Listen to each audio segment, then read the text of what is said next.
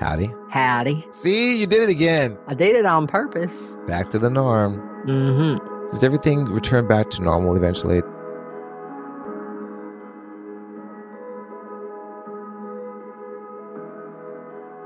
This is episode number 43. Hello, this is legendary voice Alvin Sheen. It's another Friday before sunset, so please sit back or lay back and enjoy a breath of life for the next 17 minutes with your host, my friend, LaFool and A. There is what was. One doesn't return to that. You keep moving forward and you are evolving in some little way every single moment. Wouldn't that be the same as making America great again? That's why I had a problem with that old campaign. Like, do you want to go back to the way I didn't? Some people did. Some people were more comfortable when black folks couldn't vote and women were in the kitchen and couldn't get abortions. I wasn't. I was happy to be moving forward where everybody could vote, where I could marry whoever I wanted. Trump came in on a platform basically of like, the world is wrong because there's a black guy in there. Oh, it's not that he's black, it's the fact that he's a Muslim. That's what the problem is. And a lot of people are like, I don't want to be racist, but he's a Muslim? That we hate. It was an easier bite of cake, wasn't it? He tried to come in the idea that he was a populist president. But the stuff that he was looking at was the good old fashioned American hate speech. Trump was the most anti president we have. it's been a long time since the president said, Hey, build a wall. We want to separate those from us. We want to put a ban on these Muslim people because we're a Christian nation. And we want to blame China. We could have stopped this pandemic ourselves, but we're going to blame it on somebody else. And so on and so on and so on and so on. The virus killed Trump. Besides the fact he got sick, which was just pure karma and irony, it also killed his presidency. I think his numbers dropped and never recovered from white evangelical males who got him in office, kind of turned the back on him. I think Biden kind of came in on the platform of, we're going to make it like before Trump was here. Really? You're making America great again now? I think that campaign worked really hard to try to get back to some stability, which I think people were interested in. Stability as far as our relationship with the world. And now they're making it very clear with their um, Build Back Better. So they're trying to split the difference for people who maybe are not as comfortable moving forward really rapidly. So there is some looking back to draw from past experience and history while trying to keep an eye on the future. Howdy. Howdy. We're doing it again. We went back to what we perceived as normal. These guys did something that we felt very comfortable with. Let's build back. Build back. The one campaign that I have to say I really respected, Andrew Yang. He was about one thing forward what a concept. Let's not keep thinking back. Let's think forward. Yeah, agree. We have to move forward.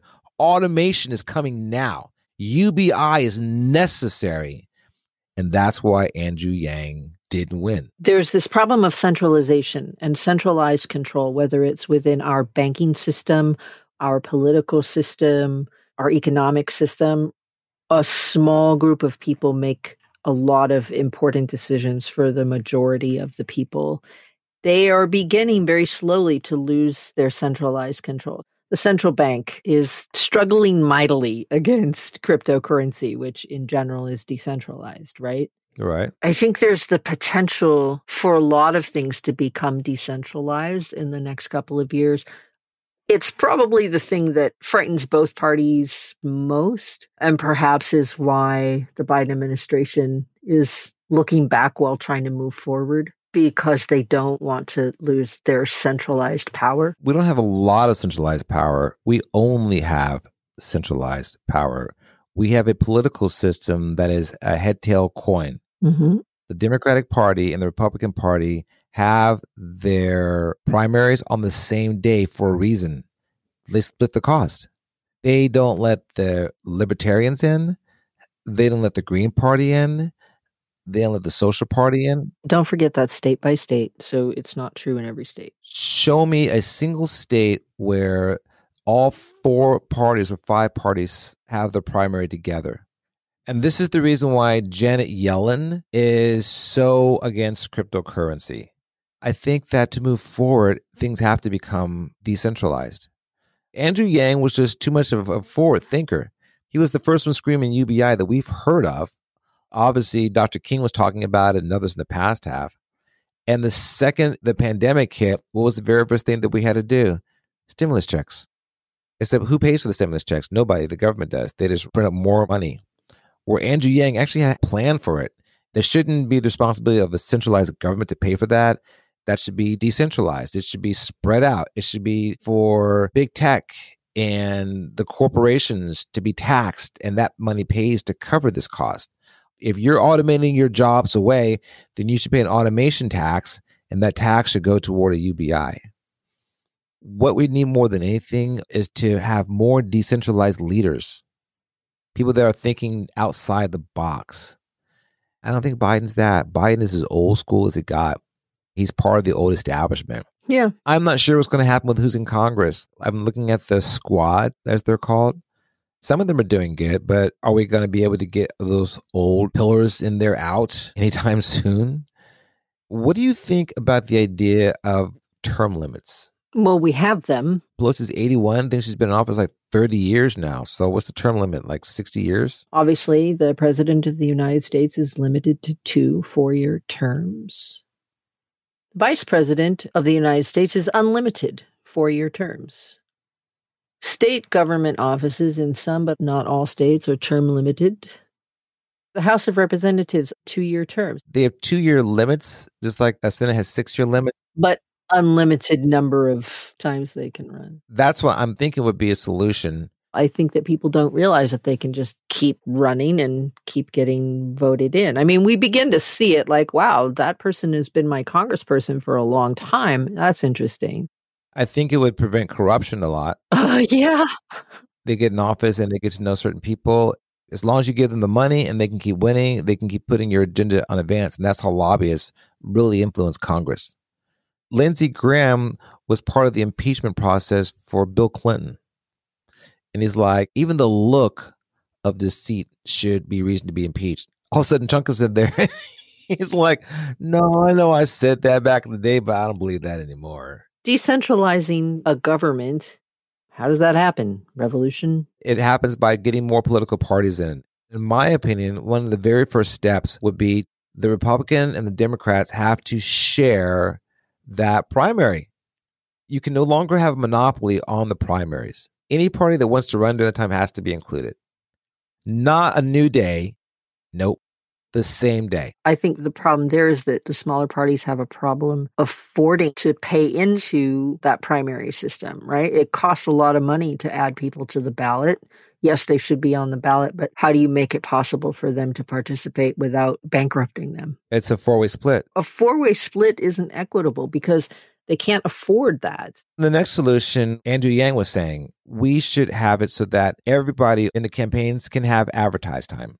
To do that, the government would have to say, look, you're going to have to give this advertising time, and the government would pick up some of that cost. In that same sense, the federal government has to pick up the tab for the states to have their election cycles. Isn't there a constitutional divide there that you can't cross over? I don't see why there'd be a problem with the federal government picking up the tab. They're not intervening with it. Each state gets to decide how they run their elections. So you could have one state that says, we're going to make our primary voting system nonpartisan and everybody dumps in money equitably. So if you represent 25% of the population, you pay for 25% of our budget. If you represent 2% of the population, you drop in 2%, which would then be equitable. But that would have to happen state by state. And each state is either red or blue. Those legislators are not going to want to play that game. Well, they're not going to play the game because they want to keep their party in power. Exactly. So we're right back to square one. Yes. We have a centralized political system that's so entrenched we can't get rid of it. Yeah, so I go back to revolution. Revolution sounds all well and good until you see bodies in the street. I'm not saying revolution is good. I totally understand the price one pays. I don't see another way to get out of it. And I also don't see the United States having its own revolution again. I think if voting was online and on the blockchain, I think it would reduce overhead tremendously. And that might be one of the solutions. Yeah, I don't know how much it would cost to run that authentication. Obviously, you're not doing it every single day. So your processing power only needs to exist during the voting period. With the current system, I don't know how much it costs to do the voting. We're never going to get any change if we can't get other groups in there. There's no way for another group to get in there right now if they can't even get onto a ballot. I agree. As long as you have a Republican and Democrat in office, I don't think that's ever going to happen. So maybe you're right. Maybe it's just going to be a bad ending because we couldn't come up with a solution. Isn't that why the Civil War happened? Will you tell me why wars happen? According to Clausewitz, wars are an extension of politics. When people can no longer talk and you have leaders who don't know how to use words and how to be diplomatic, then wars break out. Why did the war with Iraq happen? Because George Bush didn't know how to talk. He didn't know how to say, hey, Saddam, let's have a talk. I'm coming to the country. Let's see. Holy mackerel, you really don't have weapons of mass destruction. Well, we almost started a war with you. I'm, glad we didn't. I mean, he listened to Bolton. Bolton had it completely wrong. So, diplomacy is the most critical aspect of government. If we found a way to have diplomacy within our own political environment within the United States, diplomacy between different parties talking to one another, that would avoid the war of words, ultimately, the war of revolution. How do we create diplomacy between Americans in an incredibly divided or what feels very divided culture? At one time, I would have said, listen to more progressive voices. Bernie Sanders was a voice of reason to a degree. You would think Alexandria Ocasio Cortez would be a progressive voice of reason, but she's not she goes so far on the opposite end that she isn't able to talk in a bargaining or reasonable manner with others in Congress. And so you just get these deeper and deeper and deeper divides. It's going to be about personality, charisma, about getting a leader in there that everyone listens to. Leader in where? Anywhere. It could be in Congress, it could be in the Senate, it could be in the Oval Office. It could be a governor that starts talking to people and all the other governors say we agree. It could be a mayor of a city that unites every mayor in that state. Then that state's governor listens to him. And then all the state's governors unite. Mayors go to their congressmen and say, hey, look, this guy's right. Let's implement this program. Now, all of Congress is together, which would be a change. And then to go to the Senate, which is the biggest drag normally. When you can get the Republicans and the Democrats to agree on something and say, you know, this this mayor's got a very solid point and now they're all agreeing and they all together go to the president and say, every single senator, congressman, governor, and mayor agree on this, sir. The president's going to say, let me talk to the guy. And then he talks to the president. It sounds so simple, but we're so far from that. What you just described is like some kind of weird, perfect world. Diplomacy is people talking to each other, giving and taking, and making concessions making demands and having those demands met with a counter argument and then coming to a solution that both can agree upon. It's not that everybody agrees on the one same thing, it's that everybody agrees on the compromises to the original need, whatever that original need was. And that is a very small, strange world. We don't agree on anything but this one point. On this, we all agree We can sit and we can celebrate and we can all agree. And that's what you need. You need that person that can see that, that can say, okay, look, I'll give you that. I'll give you that granted, but this is what I'm going to need. Can you work with me on that? That's what diplomacy is. A real good diplomat can do that. That's very rare. And that's why we have war. So perhaps we need to educate ourselves and our kids how to be diplomats. That's exactly it. That's where it begins. It begins at home. Imagine a kid that can unite his whole family and all of his neighbors, and then their entire block gets along, and their whole community is one. That's the kid we're looking for. How is that staying decentralized? That kid gets online and he talks about it on his TikTok, and then every other kid sees that and goes, "You know, I can do that in my town," and they all start doing it, and then all over the place. When they meet up, they'll have one thing in common. Hey, we all do this. For example, Bitcoin is decentralized you can talk to somebody in China, you can talk to somebody in Russia, you can talk to somebody in Pakistan, and you get along about nothing. But you start talking about Bitcoin, and the conversation changes like, hey, this is the one thing we all agree upon. hmm So decentralized doesn't mean that we don't agree. It means that we agree on the one thing. It's just that we all have to work at it together. So it's back to that. If you find that one kid that can do that one thing, it is decentralized when everyone else in every other far portion of the country, or first in the city, then in the state, then the region, when they all do it. We just think on a world scale for it to be decentralized. Decentralized voting isn't going to be on a world scale. No. It's going to be every American is involved in it. And that's it's still decentralized. Right. Or it could be one of the communities involved in it.